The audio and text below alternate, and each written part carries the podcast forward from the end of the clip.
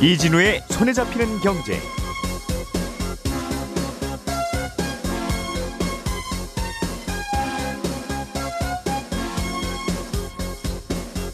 안녕하십니까 이진우입니다. 우리나라의 세 번째 인터넷 전문은행 토스뱅크가 어제부터 영업을 시작했습니다. 요즘 은행들이 대출을 잘 안 해주기 때문에 혹시 토스뱅크가 대출 여력이 남아있지 않을까 기대하는 분들이 꽤 많이 계실 텐데 그래서 첫날에만 120만 명이 통장 가입을 했는데 토스뱅크 역시 생각보다는 대출 해줄 여력이 없다는 얘기도 함께 나옵니다. 잠시 후에 이 내용 자세하게 들여다보겠고요. 해운사들끼리 담합은 공정거래법에서 규제하지 말자는 취지의 해운법 개정안을 두고 해양수산부와 공정거래위원회가 맞서고 있습니다. 해운 산업의 특수성을 두고 서로 다른 주장을 하고 있는 건데 각각의 주장은 뭐고 왜 서로 다른 주장을 하고 있는지도 들어보겠습니다. 의사나 변호사 같은 전문직에 종사하는 사람들은 10만 원 이상의 거래에 대해서 현금 영수증을 의무적으로 발행을 해야 되는데 현금 영수증 발행하지 않는 경우가 꽤 많다는 지적이, 어, 나왔습니다. 어, 현금 영수증은 어떤 경우에 꼭 발행을 해야 되는지 또 발행을 안 하는 건 이유가 뭔지 다양한 궁금증들 함께 알아보겠습니다. 10월 6일 수요일 손에 잡히는 경제 광고 듣고 바로 시작하겠습니다. 오늘의 뉴스를 프로파일링 합니다. 평일 저녁 6시 5분 표창원의 뉴스 하이킥.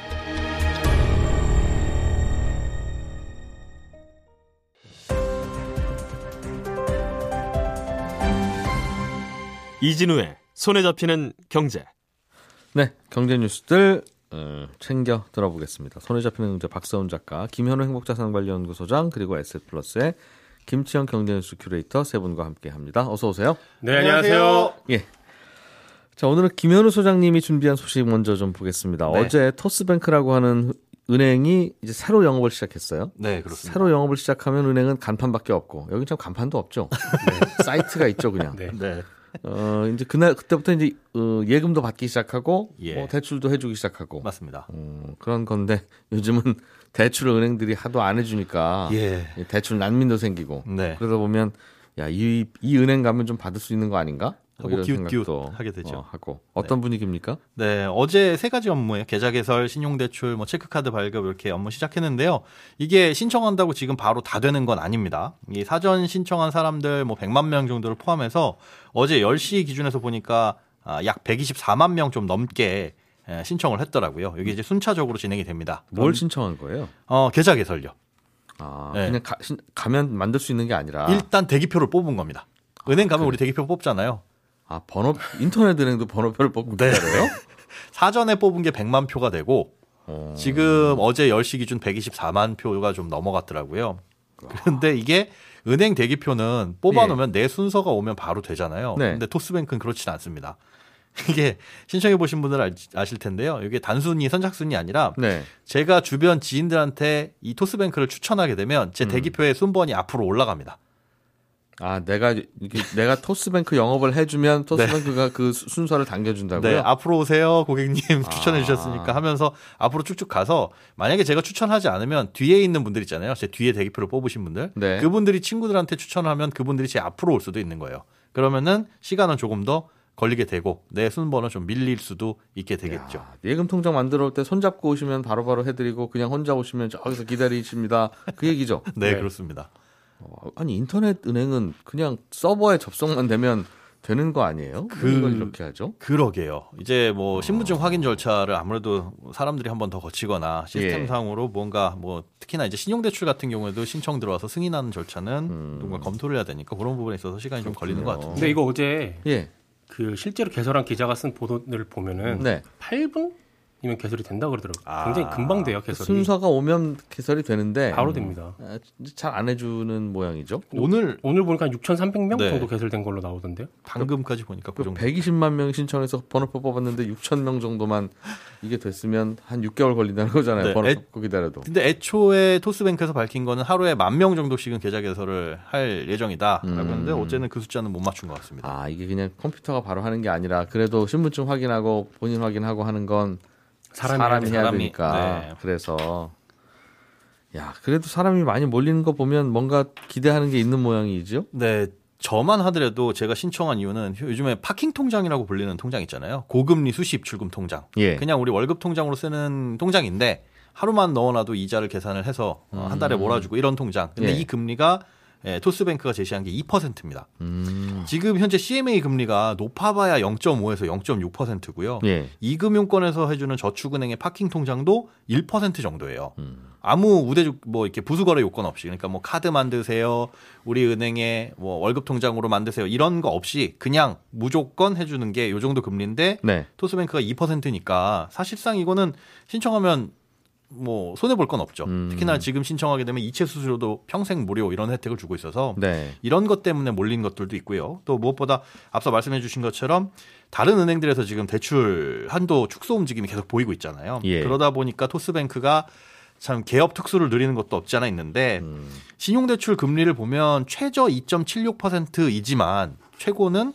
15%입니다. 그러니까 밴드는 좀 넓은 편이에요. 음. 본인 신용도에 따라서 다르긴 할 텐데 이 신용대출을 신청한 것만 어제까지 확인한 걸로 한 20만 명 가량의 대출 신청을 했다고 해요. 음. 그러니까 토스뱅크 계획은 만 명 정도 아까 계좌 개설을 해주면서 이런 것도 승인을 해주는 게 목표다라고는 예. 했는데 아, 그 수치는 조금 못 채운 오늘 아침 기준 6,300명 정도. 이 예. 중에 이제 대출 승인 고객도 포함이 되어 있겠죠. 지금 궁금한 건 네. 어, 시중 은행들이 이런저런 대출들을 안 해주고 있어요. 네. 어, 안 해주는 이유가 정부가 은행들한테 2021년인데 네. 2020년에 대출 나간 거 대비 한 5% 많으면 한6% 정도까지는 더 나가도 되는데 네. 그 이상은 절대 더 해주지 마세요. 그렇죠. 그렇게 하고 있으니 어 벌써 5%더 나갔는데 작년보다 올해가 벌써 3개월이나 남았네 아직. 네. 야, 그럼 대출 좀 못 해주겠다. 이런 좀 상황이잖아요. 네, 네. 근데 토스뱅크는 작년에 영업을 한 기록이 없으니까 예. 작년보다 5%더 해주면 된다. 이 규정을 적용하기가 어려울 거고 맞습니다. 어떻게 하죠 여기는? 아, 그래서 그건 적용받지 않는데 토스뱅크가 금융위에 은행업 인가를 받을 때 올해는 대출을 요만큼만 하겠습니다라고 신청한 금액이 있어요. 그게 4,693억 원, 대략 한 4,700원 억원 정도 되는데 토스는 그러니까 지금 10, 11월, 12월 이 석 달 동안 4,700억 이내에서만 대출을 해줘야 됩니다. 음, 그리고 규제도 DSR 같은 규제도 동일하게 적용이 돼요. 네. 아, 그런데 여기에다가 이제 추가적으로 금융당국에서 요청을 한 건 개인 간의 신용대출을 해줄 때 다른 은행들과 마찬가지로 아, 그 사람의 연봉 범위, 연봉 범위 이내에서만 예. 대출을 해줘라 이렇게 추가적으로 요청을 한 상태입니다. 그러니까 지금 대출을 신청을 하면 순차적으로 승인을 해주고는 있는데 음. 그 한도가 총 4,700억 정도 남아 있는 거고 그러면 4 5천만 원씩 신청해서 받아갔으면 만 명? 이면 끝입니다. 근데 어제 한 만 명 신청 받았다면서요? 20만 명 정도 신청을 받았다고 하고 그리고 어제 통장 계산한 게 만 명이니까 네. 계산상으로는 그러니까 5천만 원 정도 연봉이 되는 사람들이 이제 이미 문 닫았을 가능성도 있네요. 높습니다. 게다가 이게 전체 대출액 중에 35% 정도인 한 1,640억 원 정도는 예. 중저신용자들을 위한 중금리 대출 이거 확대하겠다고 하면서 사업계획서에 이 내용이 포함이 되어 있거든요. 예. 그러면서 이제 인가를 해준 건데 이렇게 보면 이분들을 제외하면 즉 신용 등급 기존의 신용 등급 기준에서 3등급 이내에 들어오시는 분들이 받아갈 수 있는 대출은 한 3천억 원 정도밖에 안 남아 있다. 음. 아, 이렇게 보시면 됩니다. 대출 받기는 지금 이미 통장 개설하고 신청하신 분 아니면 예, 대출 받기는 어려운 것 같고. 그렇습니다. 그럼 여기도 대출이 안 되면 도대체 언제 어디서 대출을 받냐? 다른 다른 나라 은행을 가야 되는 거예요. 이게 그러니까 이금융권으로 몰릴 수밖에 없는. 근데 물론 이제 이금융권도 무한정 해줄 수는 없는 거니까. 좀다 막혀 있으니까요. 맞습니다. 예. 심지어 이제 카드론 금리도 전체 올라가고 있는 것으로 확인이 됐고요. 그럼 언제쯤 풀립니까? 보통 이게 이제 1월 되면 새로운 새, 새해가 시작됐으니까 네. 작년보다 뭐 조, 조금만 더 해주면 되는 거니까 다시 한도가 시작되는 거잖아요. 네, 재고가 새로 들어옵니다. 리셋. 네. 어. 그러면 내년 1월이면 되는 겁니까? 그렇게 처음엔 기대를 했는데 아무래도 예. 내년에 큰 굵직한 이슈가 하나 이벤트가 남아 있죠. 대선. 예. 대선하고 이거랑 무슨 상관이에요? 그러게요. 그런데 이제 다 가계부 부채에 대한 관리 기조는 예. 그때까지는 유지가 될 것 같으니 음. 그리고 금융위에서 밝힌 것도 올해는 5에서 6% 내로 규제를 하겠다라고 했지만 내년엔 이걸 4% 수준까지 또 낮추겠다라고 한 바가 있거든요. 예. 그러니까 아, 내년 1월이 된다고 해가지고 어, 쉽게 대출이- 풀지는 않겠다. 예, 쉽게 풀린다고 기대하면 뭔가 문제가 생길 수도 있으니 좀 주의를 하기야 올해 집을 좀 사려고 했는데 대출이 안 돼서 못한 못했던 분들은 내년 1월에 대출 나오기 시작하면 바로 바로 사실 거고 네. 또 언제 대출 막힐지 모르니까 얼른 집을 사야 되겠다 하는 분들도 내년 1월, 2월에 막 집을 사시면 그렇죠. 어, 대선 한 달, 두 달 전에 집값이 많이 오를 수 있으니까 네. 그러면 대출, 여지껏 대출 안 해주겠네요. 1년 동안 했던 것도 또 의미가 없어지고. 좀 내년 3월까지는 막힐 수도 있을 것 같다. 네, 그렇게 어, 보시는 게 조금이라도 변동성을 줄이는 거겠죠. 대출 일정이 왜 대선 일정하고 서로 겹치는 줄 모르겠는데 네, 계속 갸웃하게 되죠. 추측도 나오는군요. 예. 알겠습니다. 박세훈 작가님이 준비해 오신 소식으로 넘어가서 보죠. 네. 현금 영수증. 네. 이건 왜 또 이슈가 되는 거예요? 어제 의사나 변호사 같은 고소득 전문직들 있지 않습니까? 예. 이분들이 현금 영수증 발급 안 했다가 적발된 건수가 지난 6년간 한 3,400건 정도 된다. 그리고 같은 기간에 부과받은 과태료나 가산세가 한 38억 정도 된다. 이런 보도가 나왔어요. 네. 왜 고소득 전문직만 이렇게 따로 떼서 조사를 한 건지 모르겠습니다만 우리나라에서 현금 영수증 발급 의무화된 지가 꽤 됐는데도 여전히 현금 영수증을 발행하지 않아서 적발되는 일이 많구나 싶기도 하고 네. 저희 홈페이지에 현금 영수증 관련해서 들어온 질문들도 꽤 쌓여 있어서 오늘은 이 현금 영수증에 대한 걸좀 제가 아는 건 설명드리고 모르는 건 어제 국세청에 알겠어요. 물어온 걸로 말씀을 드리겠습니다. 그러면 현금 영수증을 보통 현금을 받았으면 네. 계좌이체나 이런 걸로 받았으면 자동으로 발행하면 되는데 네. 굳이 안 하는 거는 이유가 뭡니까? 뭐 일부 깜빡하는 경우도 있겠습니다만 예. 대부분 세금 덜 내고 싶어서 그렇습니다. 우리나라는 모든 거래에 부가세 10% 내도록 되어 있어서 예. 예. 를 들어 가게에서 100만 원짜리 물건 팔고 현금으로 받았다 돈을 그럼 10만 원 부가세로 내야 됩니다. 예. 현금 주고 물건 산 사람이 현금 영수증 발급 안 받으면 아. 가게에서 100만 원짜리 물건 팔았는지 안 팔았는지 국세청에서 알 수가 없습니다. 10만 원 부가세를 그냥 나라에 낼 걸 내가 가져도 된다는 거죠? 그렇습니다. 그러니까 가게 입장에서 매출 노출도 덜 되고 세금도 덜 내게 되는 건데 음. 예. 물론 우리나라에서 장사하시는 분들이나 고소득 전문직들이 다 그런 건 아니겠습니다만 음. 간혹 이런 이유로 현금 영수증 발행을 안 하려고 하는 경우들이 꽤 있습니다. 요걸 안 하면 일단은 10%는 이익을 보는군요. 네, 그렇습니다. 그럼 안 하는 조건으로 서로 좀 깎아주세요 하면 어느 정도 깎아달라고 해도 되는지가 대충. 네. 음. 이거 매출, 매출도 안 잡히면 소득세도 따로 안 내시니까 네. 아, 또 그런 부분도 있겠군요. 그럼 우리나라에서는 원칙으로는 개인 상대로 장사하는 분들이 현금을 받거나 자금 이체를 받아서 개- 네. 결제를 했으면 현금 영수증은 다 말 안 해도 의무적으로 발행을 해야 됩니까? 그럼 참 깔끔하고 좋을 것 같은데 꼭 그렇지 않은 게요. 법에 예외 조항이 있습니다. 예. 연매출이 2,400만 원 이하인 분들은 현금 영수증 가맹점을 등록 안 해도 되거- 되거든요. 음. 그러니까 이런 곳들은 현금 영수증 안 줘도 법적으로 문제가 없습니다.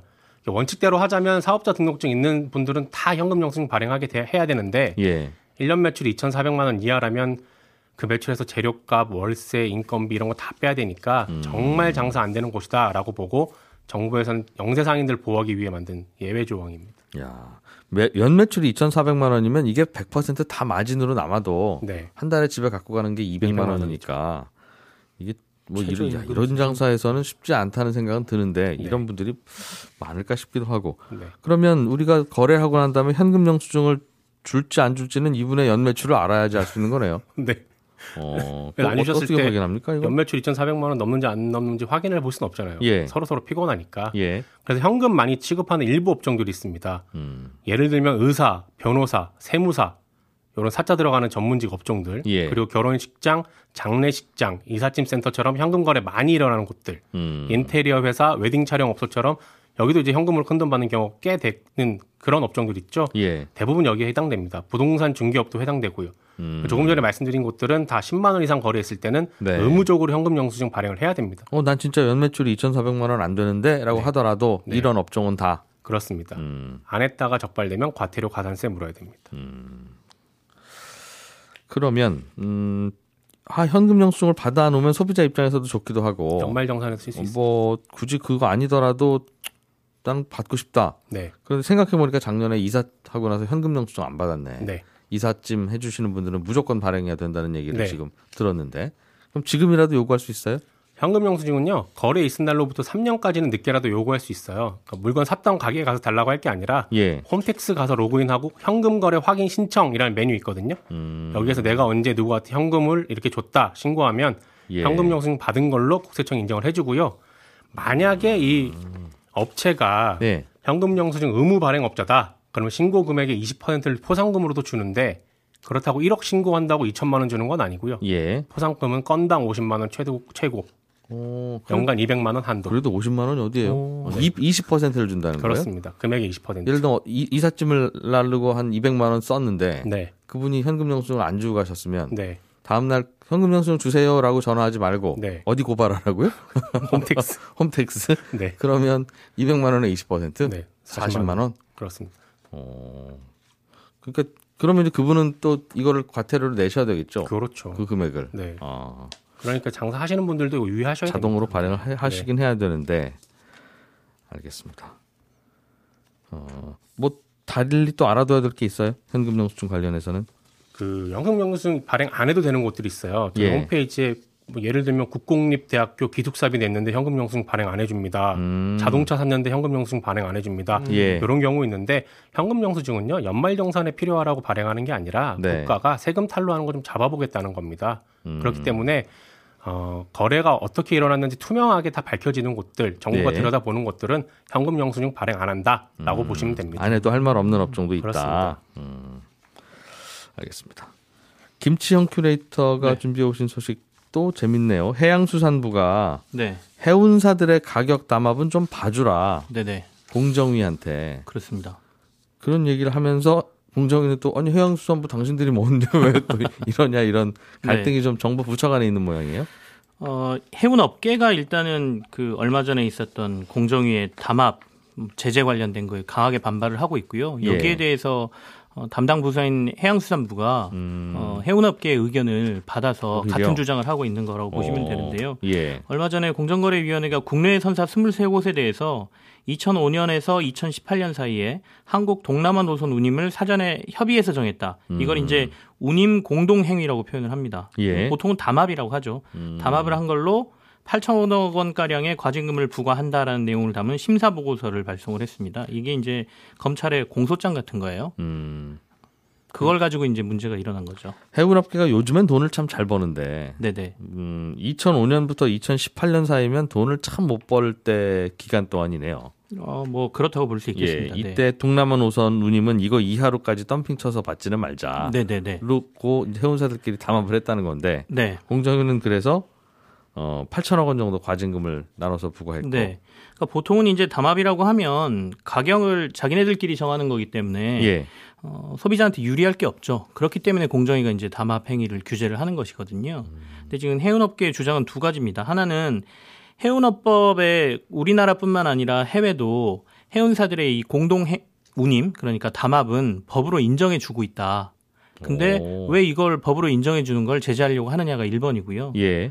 어, 두 번째는 어, 그 이 해운업법과 관련돼서 아까 말씀하신 것처럼 만약에 이게 소비자들한테 피해가 갔다라고 하면 이 담합이 음. 문제가 되겠지만 네. 사실상 이거는 피해를 준 게 아니라 아까처럼 어, 가격이 더 이상 올라가지 않도록 하기 위한 거니까 일종의 해운사들한테도 그렇게 소비자들한테도 피해가 가지 않았다는 주장을 같이 하고 둘다 있습니다. 갸웃거려지는데 일단은 해운사들은 담합을 해도 된다는 법이 있다는 것도 웃기고. 이상하고 그 사연도 듣고 싶고 지금 동남아 노선에 그 손님은 별로 없고 해운사가 많아서 자꾸 덤핑 가격 되는데 네네. 이거 이하로는 받지 맙시다라는 담합이었다면 소비자에게 피해를 준 거 아닙니까? 더 내려갈 수 있는 가격이 안 어, 내려갔으니까. 이게 보면은 1974년도에 유엔 정기선 헌장을 통해서 해운업계 공동행위를 인정해주기로 법으로 정했거든요. 예. 이 공동행위 없이 해운업체 사이의 가격 경쟁이 치열해지면 자금력을 갖춘 거대 선사가 시장을 장악하게 되고 결국에는 이게 어, 소비자들의 후생을 더 악화시킨다라는 아. 해운사들의 주장이 받아들여진 거예요. 덤핑 경쟁하면 네. 약한 회사가 쓰러진다. 네, 그러니까 이번에도 해운사들은 그런 주장을 같이 하고 있는 것이고요. 그래서 국내도 1978년도에 이 공동행위를 인정해 주는 방향으로 해운업법을 개정을 해서 받아들였고요. 예. 어, 다만 이제 공정위는 우리도 그 법을 모르는 게 아니다. 음. 근데 그 법에 보면 어, 이 담합 행위에 대해서 신고하는 내용들이 있는데 음. 이 신고 내용 너희 지키지 않았지 않느냐. 그러니까 무조건 허용해 주자는 게 아니기 때문에 이걸 지키지 않은 거에 대한 제재를 가하는 아. 것이다. 이렇게 주장을 또 하고 있습니다. 해운사들은 뭐 담합을 할 수도 있는데 덤핑 경쟁으로 해운사들 일부가 망하면 궁극적으로 소비자 손해니까. 네네. 그럼 이렇게 이렇게 해서 담합해서 이거 이상은 이거 이하로는 가격 안 받기로 했습니다라고 하면 그 소식을 쪼르르 달려와서 신고를 해야지. 네. 그래야 봐주지. 너희들끼리만 모여서 그렇게 하면 안 되는 거다가 공정이 의견이에요? 그렇습니다. 해운, 어. 해운업법 제29조 하위 조항에 보면 어, 여러 가지 그 신고를 할 때 해야 될 사항들이 적혀져 있는데 예. 공정위 쪽에서는 화주단체 협의하고 나서 해양수산부 장관에게 공동행위를 신고해야 하는데 음. 이런 부분이 제대로 지켜지지 않았다. 이 부분을 지켜야 된다고 주장을 하고 있고요. 해운업계 쪽에서는 일반적으로 신고는 하지만 예. 우리가 지금 제재를 당한 게 19건인데 음. 19건 모두를 다 해양수산부 장관에게 보고를 한 거다. 네. 다만 그 이하로 가격을 받는 거에 대해서는 아까 말한 담합 가격 만약에 담합 가격이 선주당 뭐 1억을 받기로 했다라고 하면 예. 1억보다 낮은 가격에 대해서는 사실 소비자한테 피해가 없기 때문에 특별히 신고하는 건들이 몇 건 있긴 한데 이거는 소비자한테 피해가 가지 않은 거 아니냐라고 주장을 또 하고 있습니다. 그러니까 내려 내리는 거를 방지하자 서로 올려받자라고 하는 건 신고하는 거고 네네. 그런 거예요. 아 이게 가격이라는 게 사실 내려받지 음. 않으려고 하는 것도 있고 올려받지 않으려고 하는 것도 있잖아요. 그러니까 상황이 굉장히 어려워질 때는 아까 말씀하시는 것처럼 우리 서로 보호하기 위해서 이 정도 가격을 유지하다라고 담합을 할 수도 그 있고요. 담합은 소비자 피해죠. 아, 소비자 피해가 될 수 있죠. 그렇죠. 네. 예. 근데 장기적으로 봤을 때 이런 상황에서 아까 말한 것처럼 한계 선사가 전체를 장악하게 되면 음. 이 물류라는 게 지금 우리가 물류 대란을 겪고 있지 않습니까? 예. 더 큰 피해를 주니 이 정도는 보장해 주자라는 게 해운업법이 있다는 것이죠. 음. 이상한 법이군요. 원래 담합을 막- 방지하는 건 기본적으로 치열한 경쟁을 해서 너희들 중 일부가 망하든 말든 아무튼 담합을 하지 마. 이제 이- 이게 이게 담합 방지법인데 네네. 해운은 좀 특수한 모양이군요. 공정위 제재 대상의 선사 중에 절반이 또 해외 선사라서 그렇습니다. 이게 우리나라 정부가 해외에다 이렇게 하는 게 과연 이 친구들이 그럼 관심을 낼까? 이제 이런 생각도 하게 어, 되는데. 그 부분도 있고요. 예. 지금 부산항 패싱이라는 얘기가 지금 나오고 있지 않습니까? 그러니까 음. 물류 대란 속에서 우리나라를 거치지 않고 해외 선사들이 그냥 가버린다. 예. 어, 돈을 더 중국에서 많이 준다는 것이죠. 음. 그런 상황에서 제재까지 가하게 되면 예. 우리나라 물류는 진짜 잘못하면 이번 기회에 더 안 좋아질 수 있다라고 해양수산부에서는 얘기를 하고 있습니다. 그래서 네, 저는 11시 5분부터 또 이어지는 손에 잡히는 문제 플러스에서 한 번 더 찾아뵙겠습니다. 이진우였습니다. 고맙습니다.